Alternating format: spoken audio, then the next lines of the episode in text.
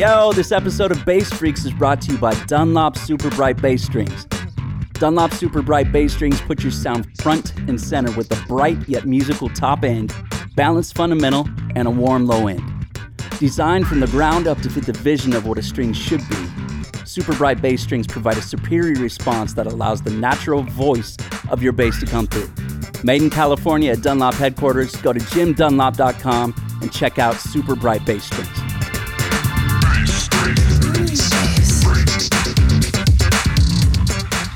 Hello, my friends. Welcome to Dunlop Presents Bass Freaks. This is the place for all of us bass freaks to chat it up, gain a little insight and inspiration, and have some fun. And talk to some great bass players. I'm your host, Josh Paul. Today, we welcome Mr. Paul Turner. Paul, how are you, man? I'm very well. Thank you for having me, Josh. And um, I'm glad to be included in the in the collection of bass freaks. You, you, I think you are a bass freak, 100%. Wouldn't you agree? Well, I, yeah. Um, I, I don't know. I've been called a freak a few a few times, but a bass freak is nice. I, uh, yeah, cool. I like to be called a freak now and then as yeah. well. But anyway, that's another show, I'm sure. Um, dude, so you're with Jamiroquai. Mm-hmm. How long have you been doing? It's been a while. Yeah, I joined at the beginning of 2005. So okay. um, that has been a while. 15 years. Six. Well, yeah, 15, 15 years, including you know the land that the, the, the year that time forgot kind of thing. But yeah, so since since 205. Awesome. So there's something that I, I really want to uh, get your insight on because it's something that I can relate to. Mm-hmm. I know, um, like I said, you've been there for a while, but uh, you jumped into a gig that had a bass player with a pretty broad fan base. Mm-hmm.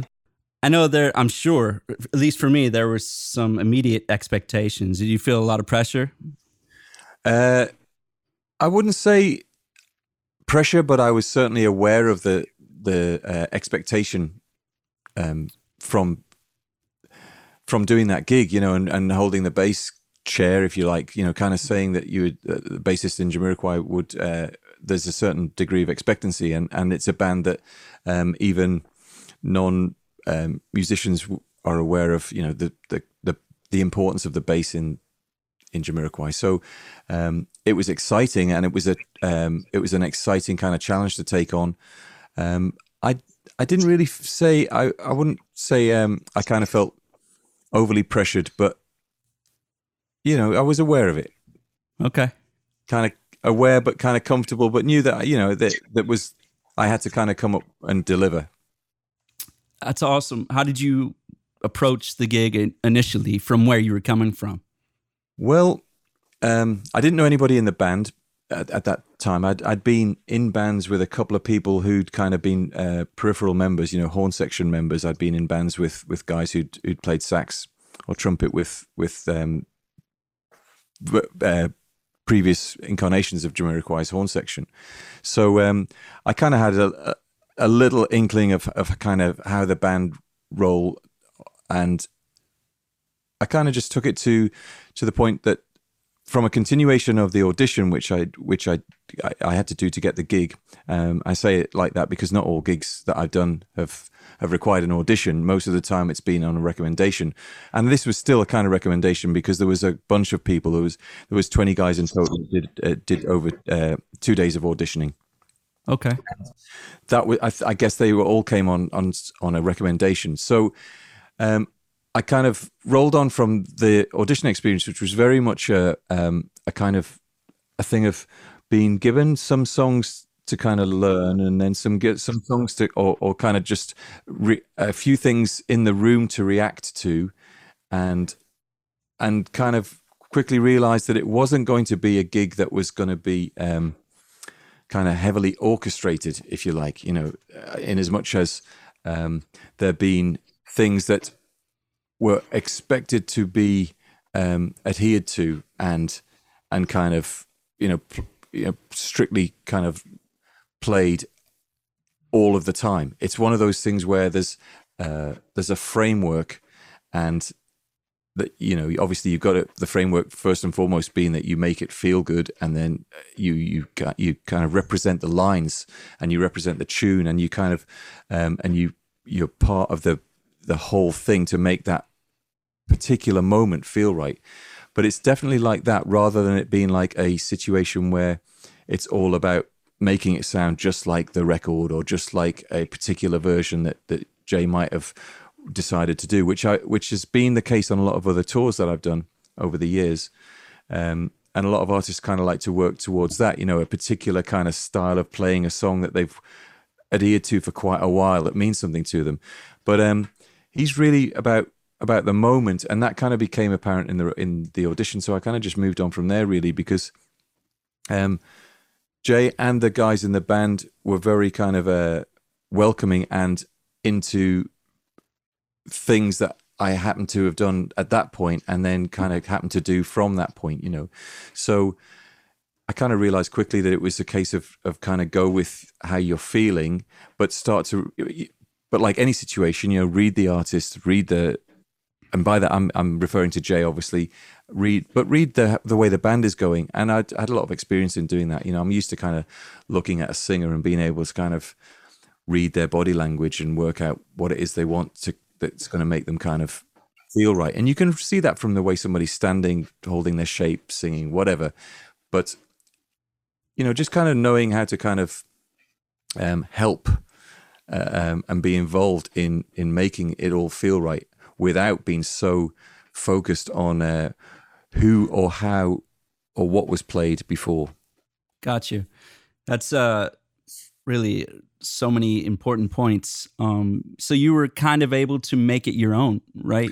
To a degree, yeah. I mean, yeah. there's always a with anything that I've done, I've always enjoyed kind of uh, honoring to a degree what's been done before, at least being aware of it, you know. And so if there's a if we're doing a tune, uh, I will always make sure um, well, I'm pretty much kind of aware of how most of, of, how all of the songs go and how most of the um, you know the, the, versions of those songs have been done.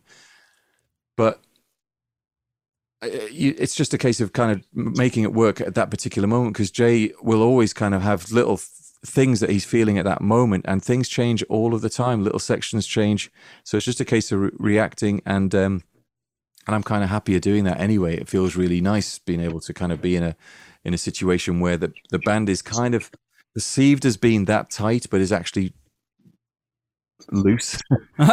it's, it's, a it's a it's a kind of a, an interesting feeling when you're doing that in a big um, pop situation, or I say you know like a big commercial on a big commercial stage because those kind of situations usually happen in a in a more of a kind of an improvised smaller jazz gig setting.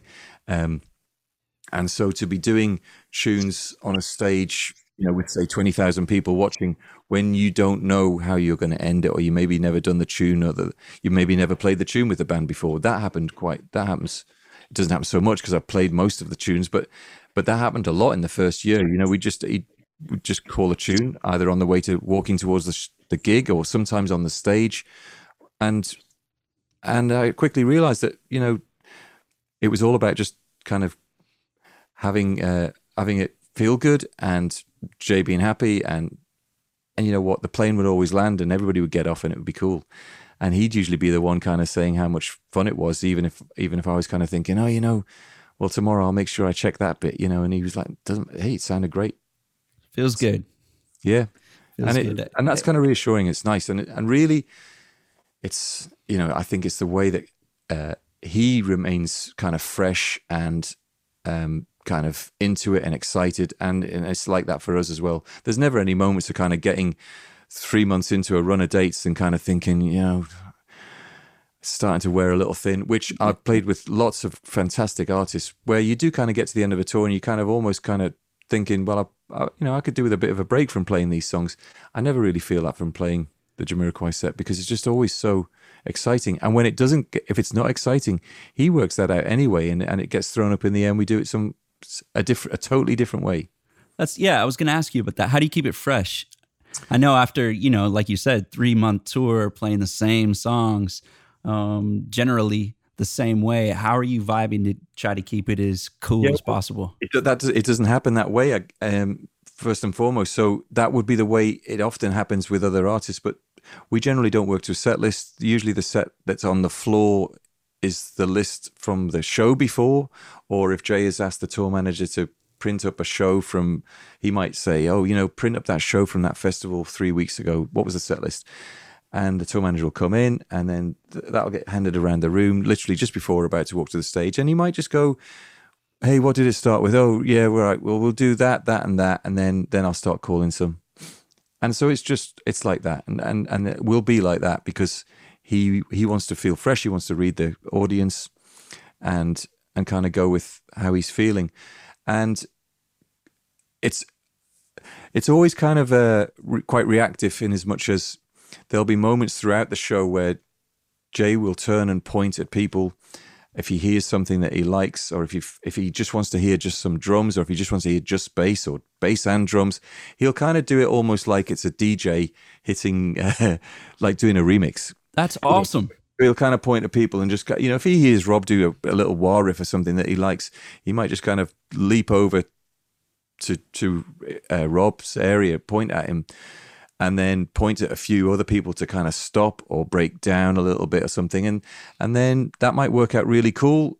Everybody starts reacting to something that that one player's doing, and um, and then after that, we might get in the dressing room and he might say, "Yeah, that was great. We'll we'll do it. Like, let's do it like that tomorrow night." And of course, it will start off like that, but but morph into something different. And so things kind of just morph from one from one little kind of improvised thing to another. But it's it's almost more like a a remix style of improvisation. Um, Very cool. So so he he might hear a little thing that Derrick does on the drums, or I do on the bass, or Sola does on literally like that. Or he might turn around and say at the beginning of certain songs, which may have a particular um, piano intro or guitar intro, and he might just throw it in the air and say, "Let's start with bass from the middle eight, or something like that, which would you know the bridge section we'd call it the middle eight. Um, or he might say to Rob, "Oh, you play the play. Let's play the intro on guitar instead of piano." And he'll do that at, at the moment on the on the gig on the festival. It won't be like a pre-arranged thing. Yeah, it keeps it really exciting and. and um, well, that's yeah. keeping you on your toes, right? And, and, it is, yeah, and because and also that's I think the reason why you know we don't have anything on track, and um, he's dead against that kind of thing. You know, he he likes the vibe of the interaction of he's constantly. Oh, it's, it's, all live. Yeah. yeah, no tracks. Okay, awesome. It's the last run of shows that we did for autumn for the automaton shows. We did have um, a guy. Um, Howard Whiddett, who was um, triggering some things through Ableton, but they were more like like little loops and little kind of um, reverse vocal effects and reverse cymbals and just things okay. to to add a little bit more production. But the reason that it was done like that was because we weren't going to go down the route of doing it with track. Gotcha. So rather than have, um, you know, something that would dictate the arrangement and Jay would have to come in at a certain point, etc., etc., um, we have Howard and and Jay will turn to him just just like a musician maybe kind of go like cut the loop or don't bring in that or bring in you know, or just maybe tell him to sit a song out that he would ordinarily be in. And he was on maybe half of the set, half of the songs, um, not so much on some of the older songs, but again, just almost being like a like a player and being there reacting at the moment. So Very so that kind of, it makes it all possible to run it like that. And I think that's the way that uh, he's continued to be the artist that he is, and can, the band's continue to have the reputation that it has. I think it's uh, really impressive um, that he is so um, involved with that and listening, and and that forces you all. I mean, you all have to listen and be aware of what's going on around you. Yeah, and it's a very cool thing. It is cool, and he's constantly looking. You know, he'll be reworking harmonies and coming up with little hooks, and he loves to do that. He loves to come up with new little hook lines for songs that are so established. You don't really go you you will hear some of the favorites, and I won't say it's like a it's not like a Van Morrison gig where Van might turn around and say he's not a jukebox and refuse to play any of the hits. Yeah, but it's um, there are lots of shows where we don't play big tunes. Oh, really? okay. Yeah, we'll go months on end without playing songs that maybe are you know in the top five most recognizable Jamiroquai tunes, but um, but there will always be a healthy amount of um, fa- fan favorites and hits but they'll just get thrown around in the air and, and mixed up and and kept fresh. And uh, yeah, it's it's a cool thing. That's great, man. How do you adapt uh, what you're doing on bass to make? Because I know that you know on the records there's quite a bit of production, and Yeah. you know for live purposes, how do you approach adapting it to make I it have- work? I have a big pedal board. I'm constantly looking for for different sounds. What's Um, your favorite? yeah, tell me about it. What do you got on there? Well, that's a little bit of a, a, a constantly changing thing, but I will always have um, I will always have some lots of things that go out. Lots of things. Do that one more time, would you? well, it might go out, or it might go bout or quack. Oh. You know, I'll have ups and da- filters set up and down, and and uh, I have I have favorite ones that do certain thing and that do a different thing. Um, uh, phaser, octave pedal. Um, I like some fuzzes, and so I'm constant. And I'll and I'll I like to kind of mix and match. I don't really go so much for things like. I mean, I have got some EQ, but I I generally use that or a or a um, or some kind of volume thing as just a, a way to balance some different instruments. Okay. So that if I'm picking up a couple, couple of different basses, I can kind of know that they still are represented at the right level and with a kind of a an EQ that's going to work. I don't heavily EQ my bass anyway, to be honest. Um, I try to do most of it with passive basses and kind of moving my hand around rather than having too much going on from the bass. And then um, I kind of like to mix up a few different things. It's always it, for me. It's always to, to try and make it sound a little bit like Stevie or Greg Phillinganes on Mm. bass synth, yeah, man. and it is to have have just that right amount of compression or something like that. I'm not so much bothered about that. I'd rather. I, I generally don't want any compression, and I'd rather just kind of go and try and get the tone that I think works for the house and that works for the stage, and and then if I'm going to hit an effect, it's going to be because I want it to sound super thick or washy with a phase or a flange or something like that, you know, so that it sounds noticeably affected. Okay. Um, I'd, I'd rather that's that's usually how I kind of approach effects, but I'm but I'm always just looking for something and lines as well because we kind of know that Jay's always got his ears pricked up and looking for for new things that are going to kind of excite. We're always kind of constantly looking for things like that. Nobody's ever kind of feeling um, like they better not step out. It's almost the opposite of feeling like you better come up with something. at least uh, at least once on every show, you know. The challenge. Yeah. That's awesome. So that's a ni- that's a healthy thing because you're then kind of looking for just little things that, that hopefully you're going to get a, a, a favorable nod. You know, yeah, whether it's man. Jay or just, just back to body language. Hey, we all, yeah, we all like that thing where you you know you look over at your bandmate and they give you a nice little kind of nod. Oh yeah. It's either So- the nasty face like, "Oh god, what are you doing?" or "Oh yeah." um so I know you use a lot of filters and fuzz. I mean, you're funky. You are funky. Um but is there a particular effect that inspires you to create lines or I, I I usually when I'm kind of creating lines, I'll usually just I often just hum lines and then kind of walk into wherever I'm in and pick up the bass and play. Okay. I tend to. I sometimes, if I've got the bass in my hands and we're in the studio or I'm in a in whether it be with Jamiroquai or on a, a like a little kind of session or something. Obviously, if I've got the bass in my hands, then then I've got to react with the bass in my hands. But I don't always kind of think of lines like that. But um, I will sometimes still imagine a certain effect. I love envelope filters. I love kind of writing uh, or coming up with ideas with an envelope filter. And sometimes, you know, I'll I'll kind of hear it more to have that. Um, I love the use of an octave pedal, um, but I don't tend to kind of necessarily base a, an idea around that so much.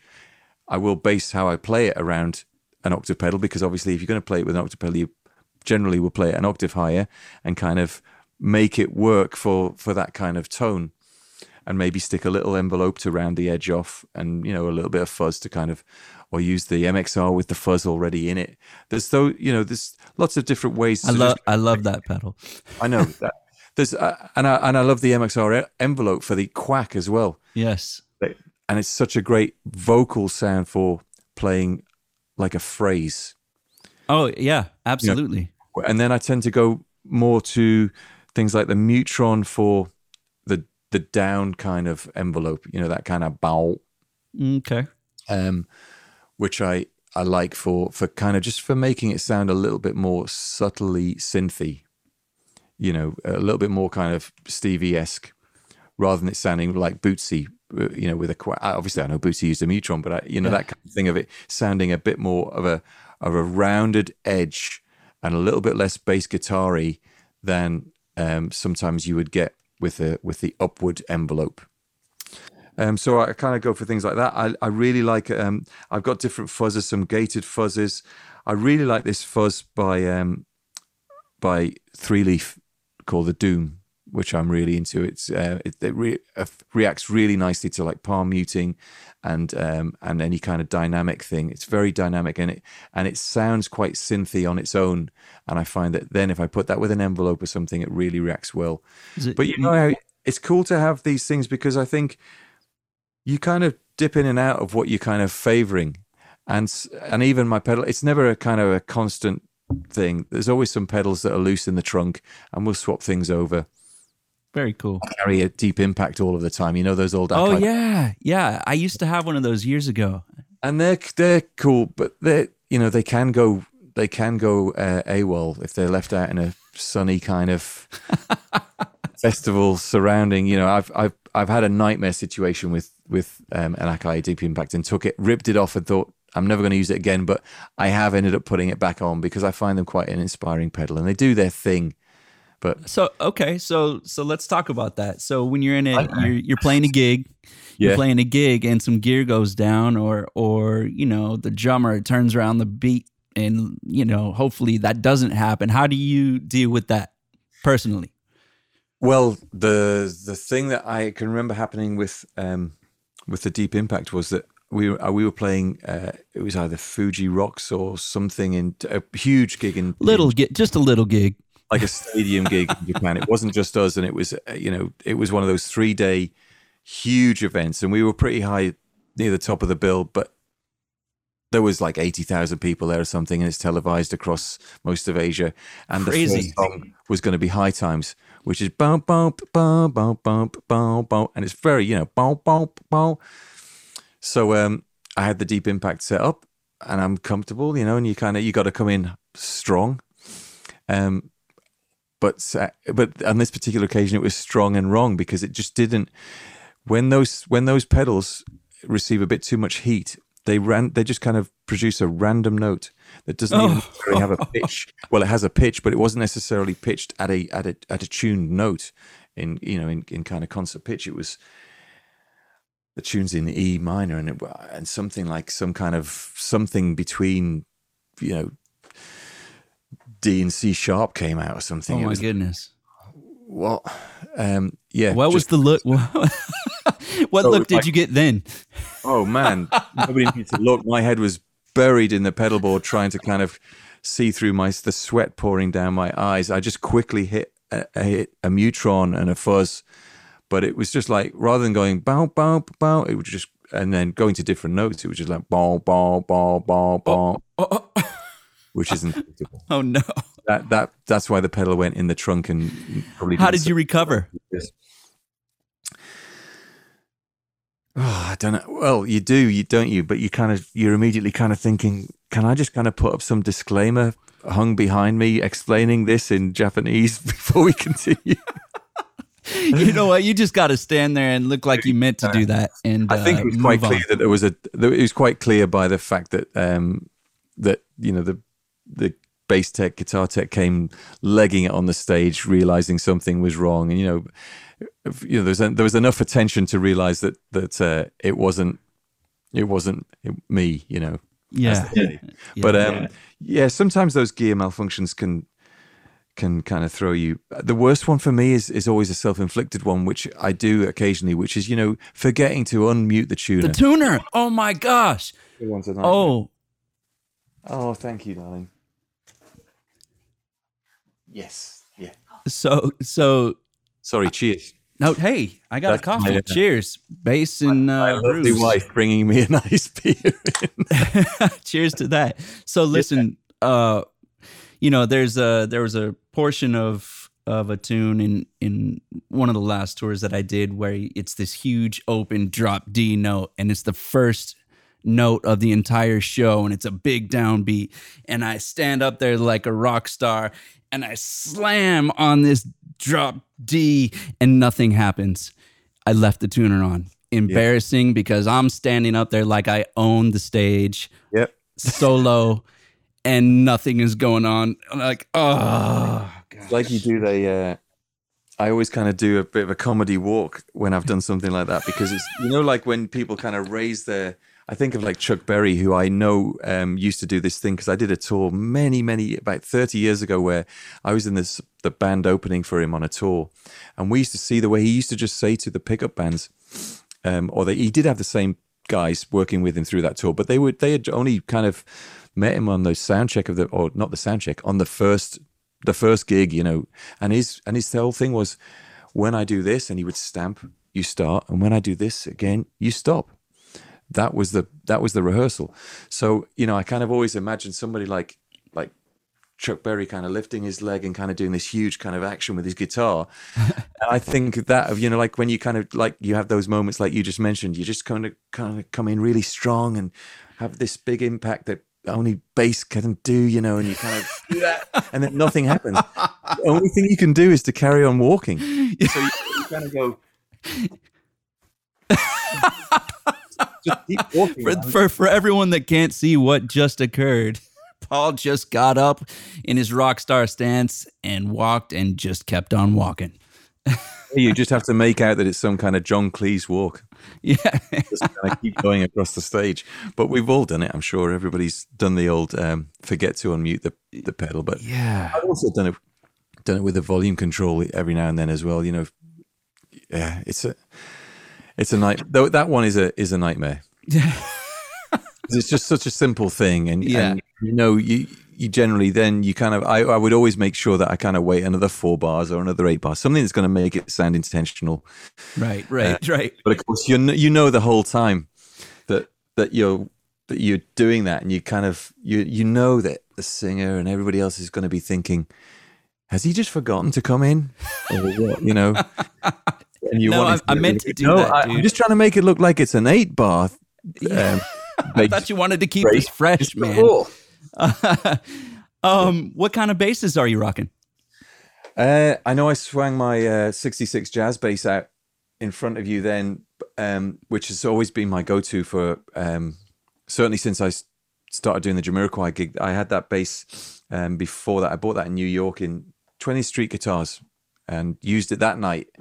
Oh wow! The garden. So it's kind of got, and it's got a little bit of. It's a cool thing because um, the pots when i got home i remember taking it all apart and kind of you know just to kind of look at things and the pots are, are dated um, the week i was born so, so it was meant to be it was meant to be um, but i still um, i'm still playing my stenbacks all of the time i have two, okay. two stenback fives um, Those are beautiful basses. Yeah, incredible, really, really incredible. I, I know that I'd I'd done some little interviews and things over the years where I'd always said I kind of thought it was a cool little soundbite as well because I was so so sure of my feelings on it, having done years of of kind of testing and kind of looking for different instruments and having some beautiful five strings. You know, I've had some great guitars over the years, but I always felt like it was a little bit of a compromise. And uh, whenever I went back to my jazz bass or my 60s P bass, I kind of go, no, this is how notes are supposed to sound. You know, just that different kind of fundamental. But the the Stenback seems to have that, and I and I was always saying four is better than five, and old is better than new. End of end of story. You know, Th- that was me, the that was I your rule. Okay, that was I knew that that was what was what worked for me. That didn't mean that if I went to see you know Anthony Jackson or Richard Bona or somebody who plays a, a, a you know um, um, five or six string bass, I wasn't going to be loving their sound. It was just that that was how I felt bass worked for me and that, that the the way that it resonated and the, the way that the notes worked. But um, I've kind of eaten my words since since um, getting my stembacks because I, I now feel as comfortable. And not only that, there's certain producers who I work with who wouldn't wouldn't entertain the thought of a five string being been used on a track who now ask for me to bring my stem bass. Okay. Um, so yeah, it's not just me. It's not, and I remember um, Rick Pope, Jamiroquai's front of house guy, just saying once, and I was doing a gig. I kind of hadn't even started using the bass on Jamiroquai gigs, but we were doing. Rob and I were doing a, a gig with a soul singer called Sean Escoffery in the UK, and and Rick happened to be doing the front of house that night, and he just said, "Man, what's that bass? That's the that's the best bass sound I've ever heard." And he was always the one who would kind of say, "Nah, use the jazz bass." Now, you know, if I pick something else up, and like great other great five strings that I've got that I always felt good on. And I thought, yeah, these sound great. And then you pick the four string up and just go, oh no, you know. So that it was that for me. It was that compromise thing, but I don't get that anymore. I've got a five string with um, single coils, and I have a um, a bass with switchable dual coils, Ooh. which I kind of got so that if I did have any noise issues on a TV show or something like that, that I could have that option, and also really just to have another Stenbach, but something that I felt was a little different. But you know what? I can kind of get it to sound very close to the other one. I tend to play it now. I've got some great Dunlop flats on it.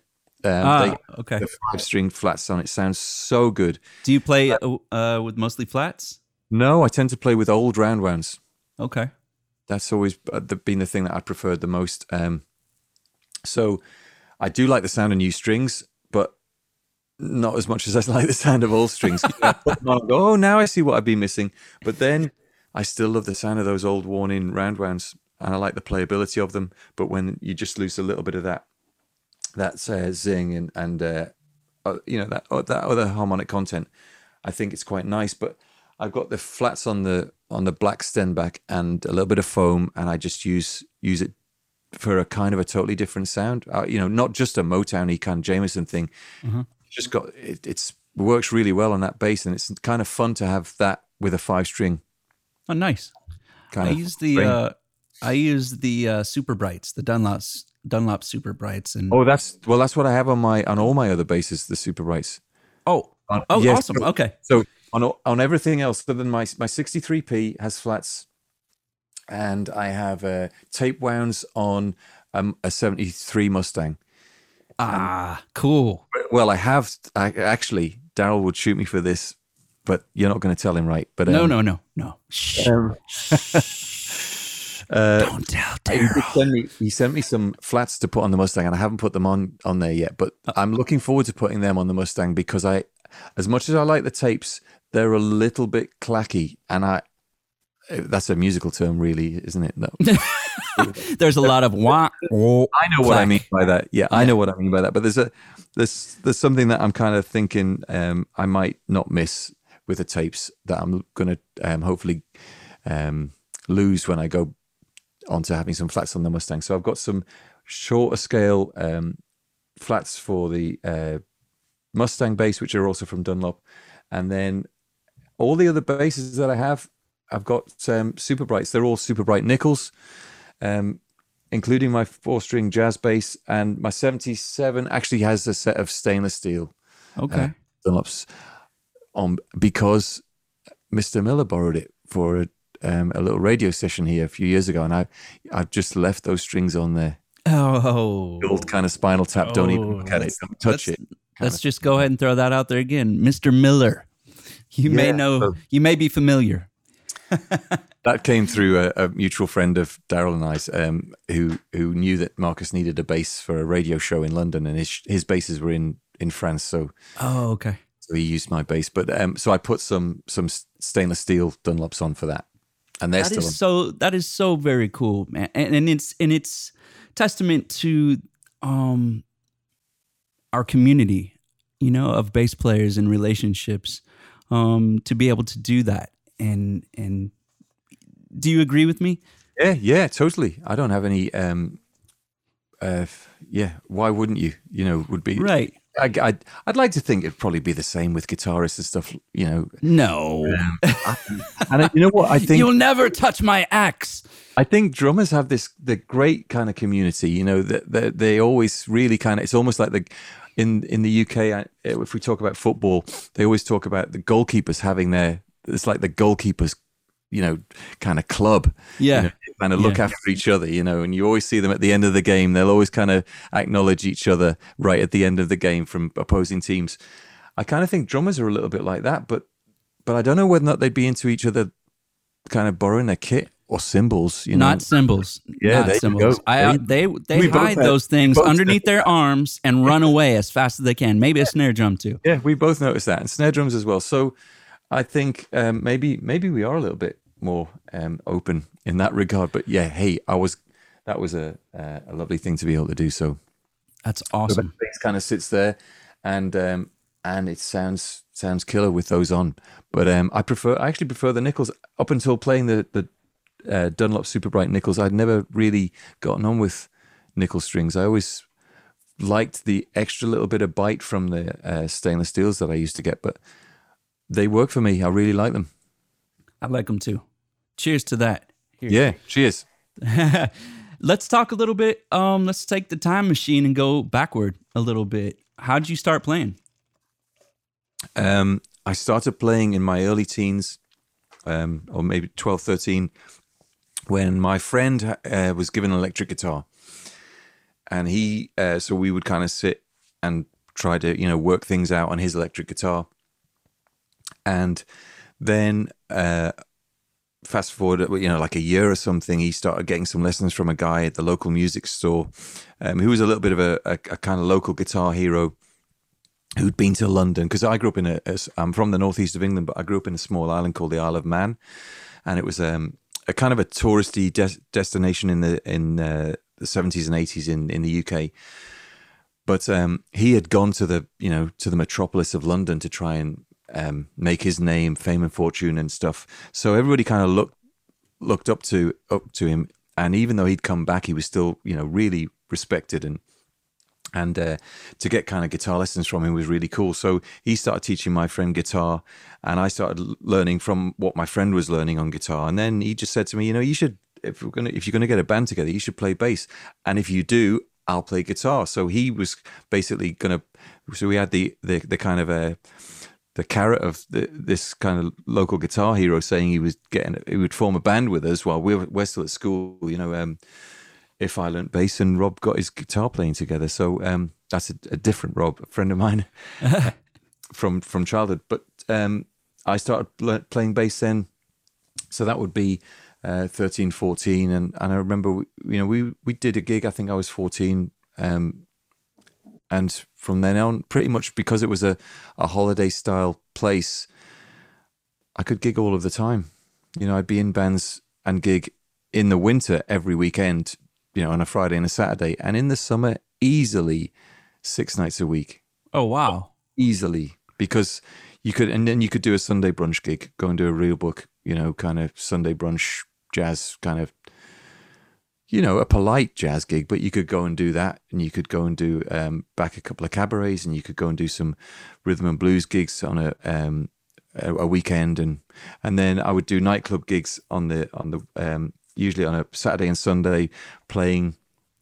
I mean, we the the manager of this huge nightclub because the Isle of Man had this had what was deemed the biggest nightclub in Europe, like this place that held four thousand people, and it had this big laser show, and we would do um, a weekly residency there with this band. Um, I remember they were called Juice, very eighties name, but we used to play like uh, four or five level forty two tunes and Simply Red tunes and just hold the notes and things that you know were kind of funky um, and in the charts and current because the the manager just said you know if you can keep people on the dance floor you've got a gig and if you have if you can't you haven't you know um, but that was that was a great opportunity and and a great way to kind of just be playing all of the time so when I moved away to become a pro player um, which was in 1987 and kind of vowed to never really do anything other than music again um, because at that time I used to work for my dad um, but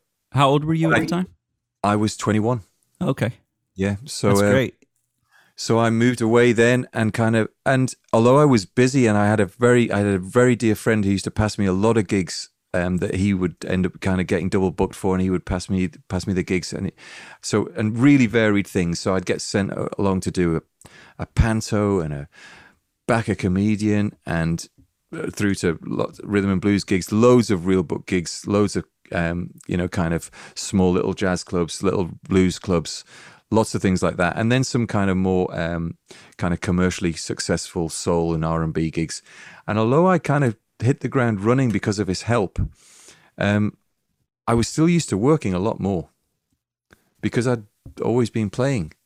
So um, I kind of I've just that's that's how I've that's what I've grown up doing. So I won't say that I'm completely self-taught because the guitar player taught me a lot, and um, and I've had lessons over the years with some some um, respected um, players, like odd lessons here and there, um, from uh, Joe Hubbard, an American guy who teaches in the UK, and through to um, Laurence Cottle, a, um, a renowned UK bassist.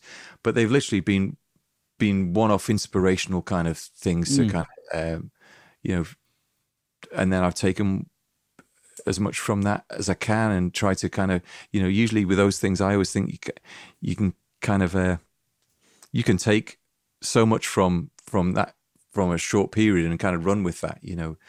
And so you had a lot of like on the job training, basically, just yeah. getting in there and playing. Um, what about reading? And did you uh, well, I do read. Most of the gigs that I do don't require me to read. Um, Same with me. Do you think it's uh, an important asset for bass players to? Uh, I think it's an. I think it's an important asset to help you feel confident for situations that often don't arise. Ah, yeah. In Good way to put it. I think. I think. Um,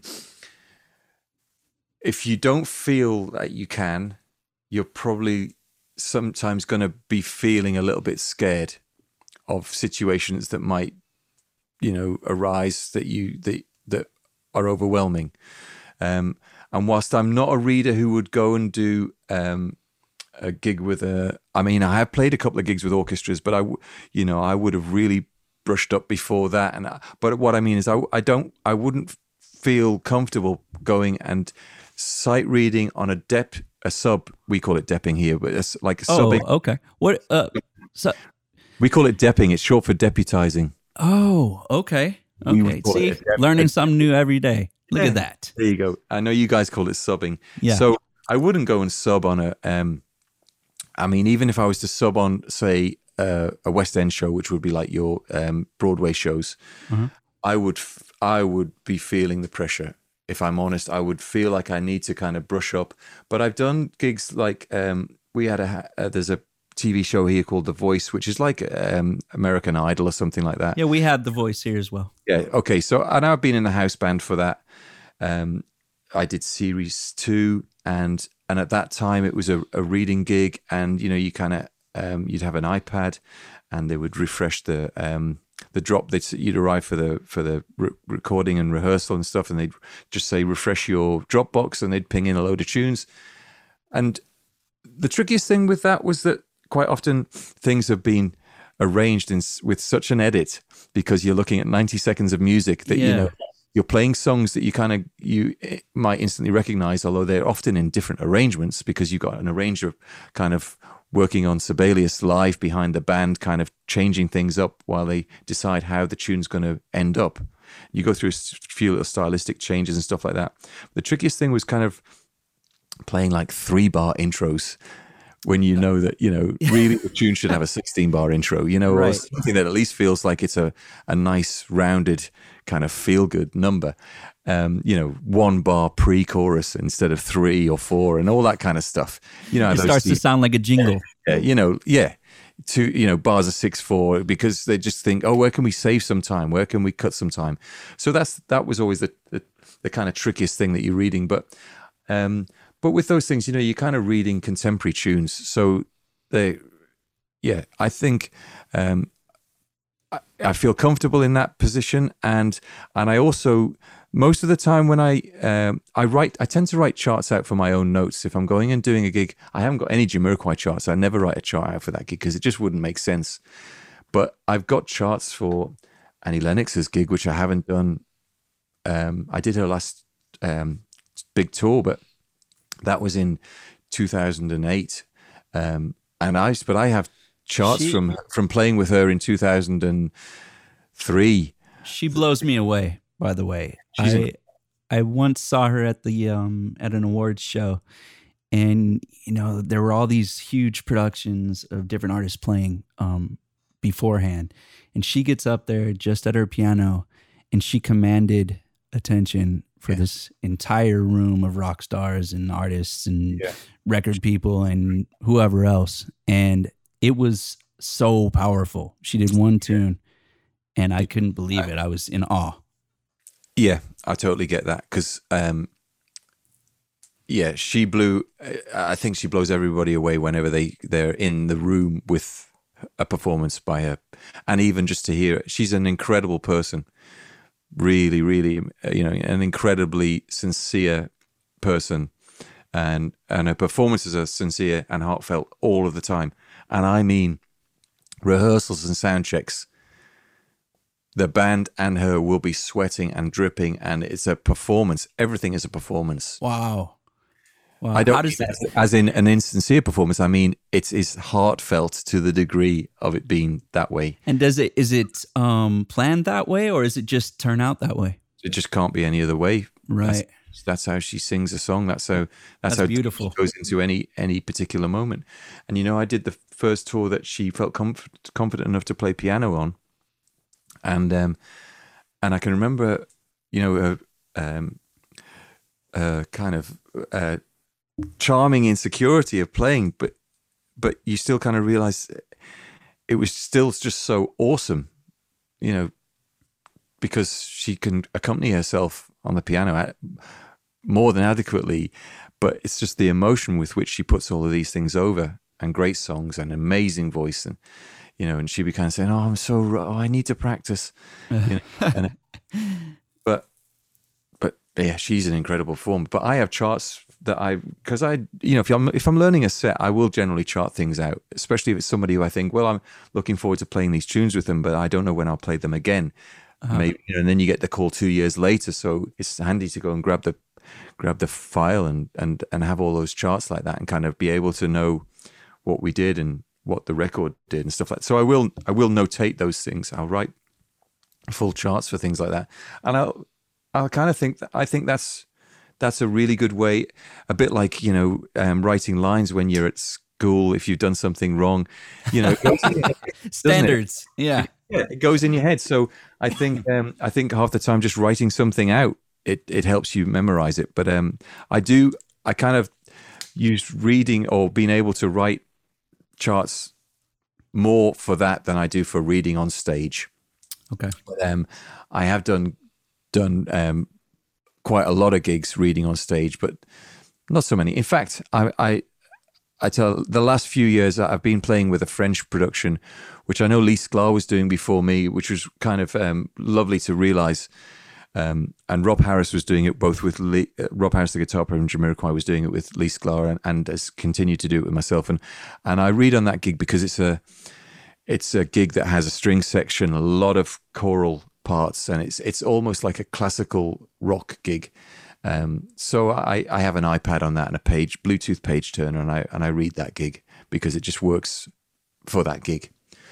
Um, but yeah, so that's usually. But I but I actually feel that it's beneficial to me because I don't feel like I'll um, kind of you know freak out if somebody puts a part in front of me, and I think most of the time I'm not I'm not in that position. I, I don't get called to do those kinds of things. I get called to come up with a, an idea and play it with with some feel. And I'm not saying for Vibes, man.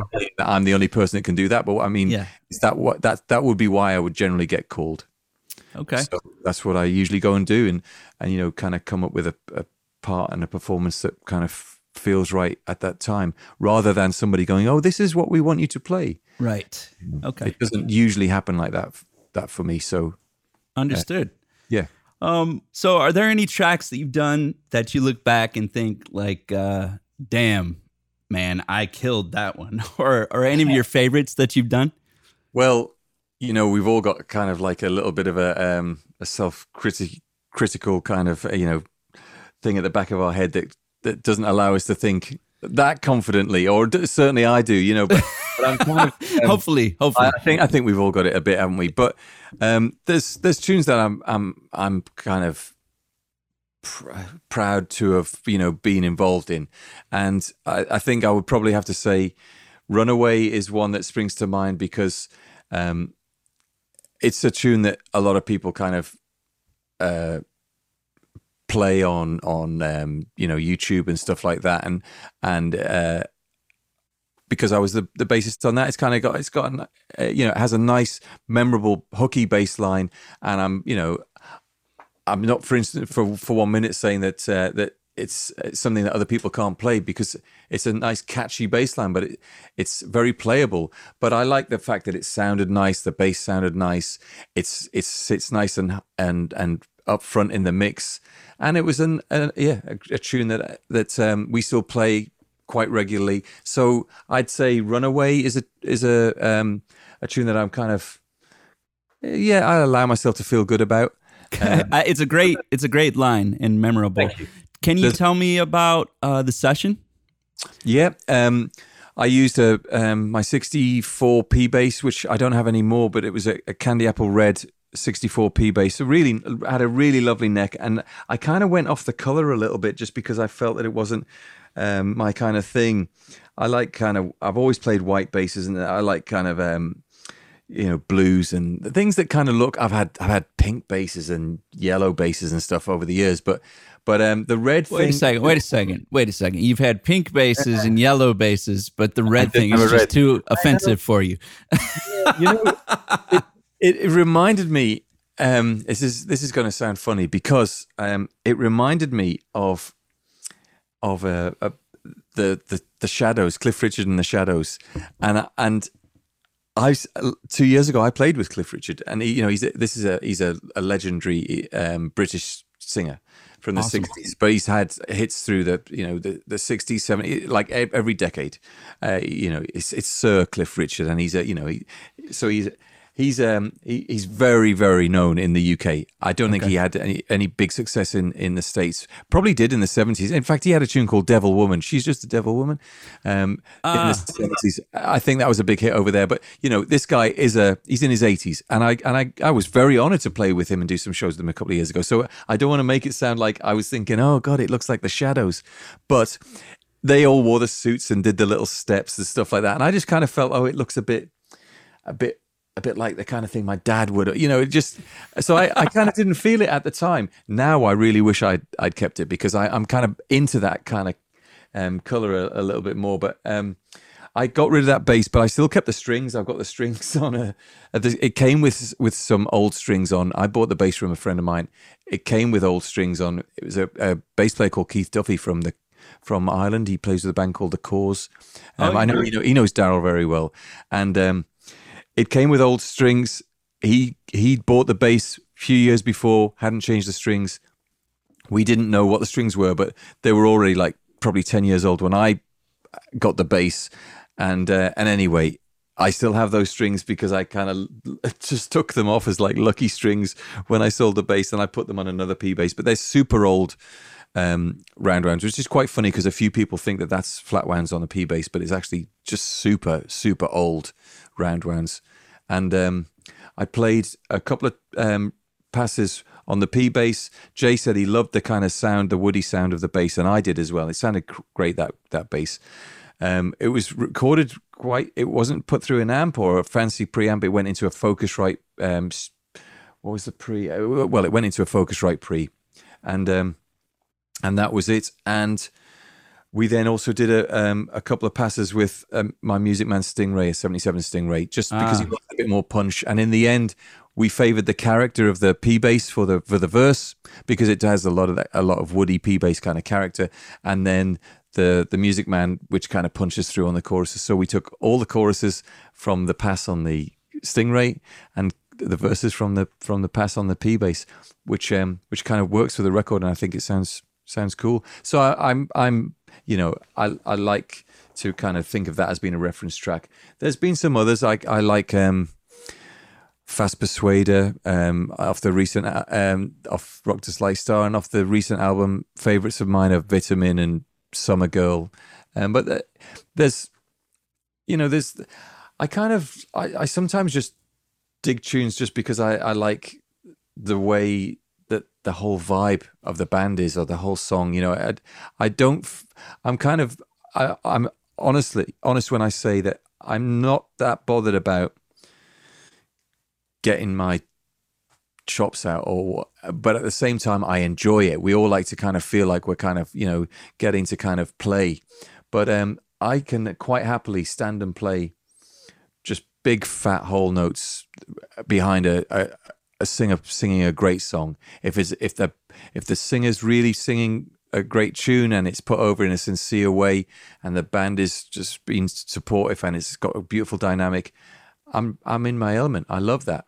But you know, sure, I love to play a, a great funk riff and something with a, a, bit of dexterity and you know get my thumb out occasionally. Of course, we you know I like doing all of that as well, or a pick or whatever. But I kind of I like to kind of change it up. What I'm saying is, I, I guess that um, it's not just. I mean, Summer Girl isn't a particularly um, taxing or or um, complicated line, but I like the way it sits. So I kind of, you know, I sometimes kind of, yeah, I'm, uh, yeah, that sounds nice, you know, and I, will kind of allow myself that that kind of little, you know, that kind of pat on the back.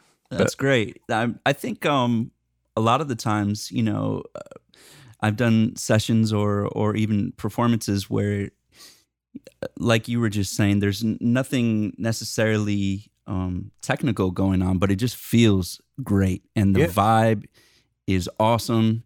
And it's a memorable thing every single time yeah. it happens. And you know what? Really, I think um, a lot of people probably find that, and I, I certainly find this, and I kind of, I, I real, came to this realization that the things that are the, the, most difficult things are the things to kind of be able to just play just what's right all the time. I mean, it's when I say it's difficult, it's it's it's easy and it should be easy, but it, it you should just let it come and not kind of if you're kind of having to force something, then it's probably not the right thing to play, and and then it's just about you know just kind of making it feel great with the right just that if there's one passing note make sure it's a great passing note you know kind of you know just play the space and make sure it fits right. You know you know it's those like little details and they become more apparent don't they when there's less to play you know um some you know sometimes just like a slide up the neck to a chord to a simple chord change in a ballad in some ways can be just as tricky as playing Donna Lee you oh, know setting it in the perfect place you know, yeah. yeah. absolutely yeah. you know it's it's no less tricky or or one one isn't any any more difficult it's just it's just a different skill set you know and that's why I love players that can do all of that you know and, and I think of you know players like Pino immediately comes to mind as somebody with just great note choice and and the ability to kind of just turn up the heat when necessary, but also you kind of hear him play something with um, Simon and Garfunkel, and you might just kind of, yeah. just kind of think, "Oh man, I wonder if I would, I'd love to think that I would have done that." You know, his his melodic sensibility is incredible, as his, his feel and chops too. But when yeah. I hear, I mean, it has inspired me so much. His melodic lines, mm. you know, to, he just sings on there, and Absolutely. it just feels great. And that to me is is is the thing, you know. Outside of music, what brings you joy? Um, I yeah, I I love. I've got uh, three sons. I I love family time. Um, I'm a football fan, a UK football fan. Um, but I support a really shit team. So um, who do you support? Who is it? I'm a, I'm a Sunderland fan. Okay, I was born, I don't... you know, hey, if you watch, there's a great thing on Netflix called pre- called um, uh, Sunderland Till I Die, okay. and that pretty much sums up being a Sunderland fan.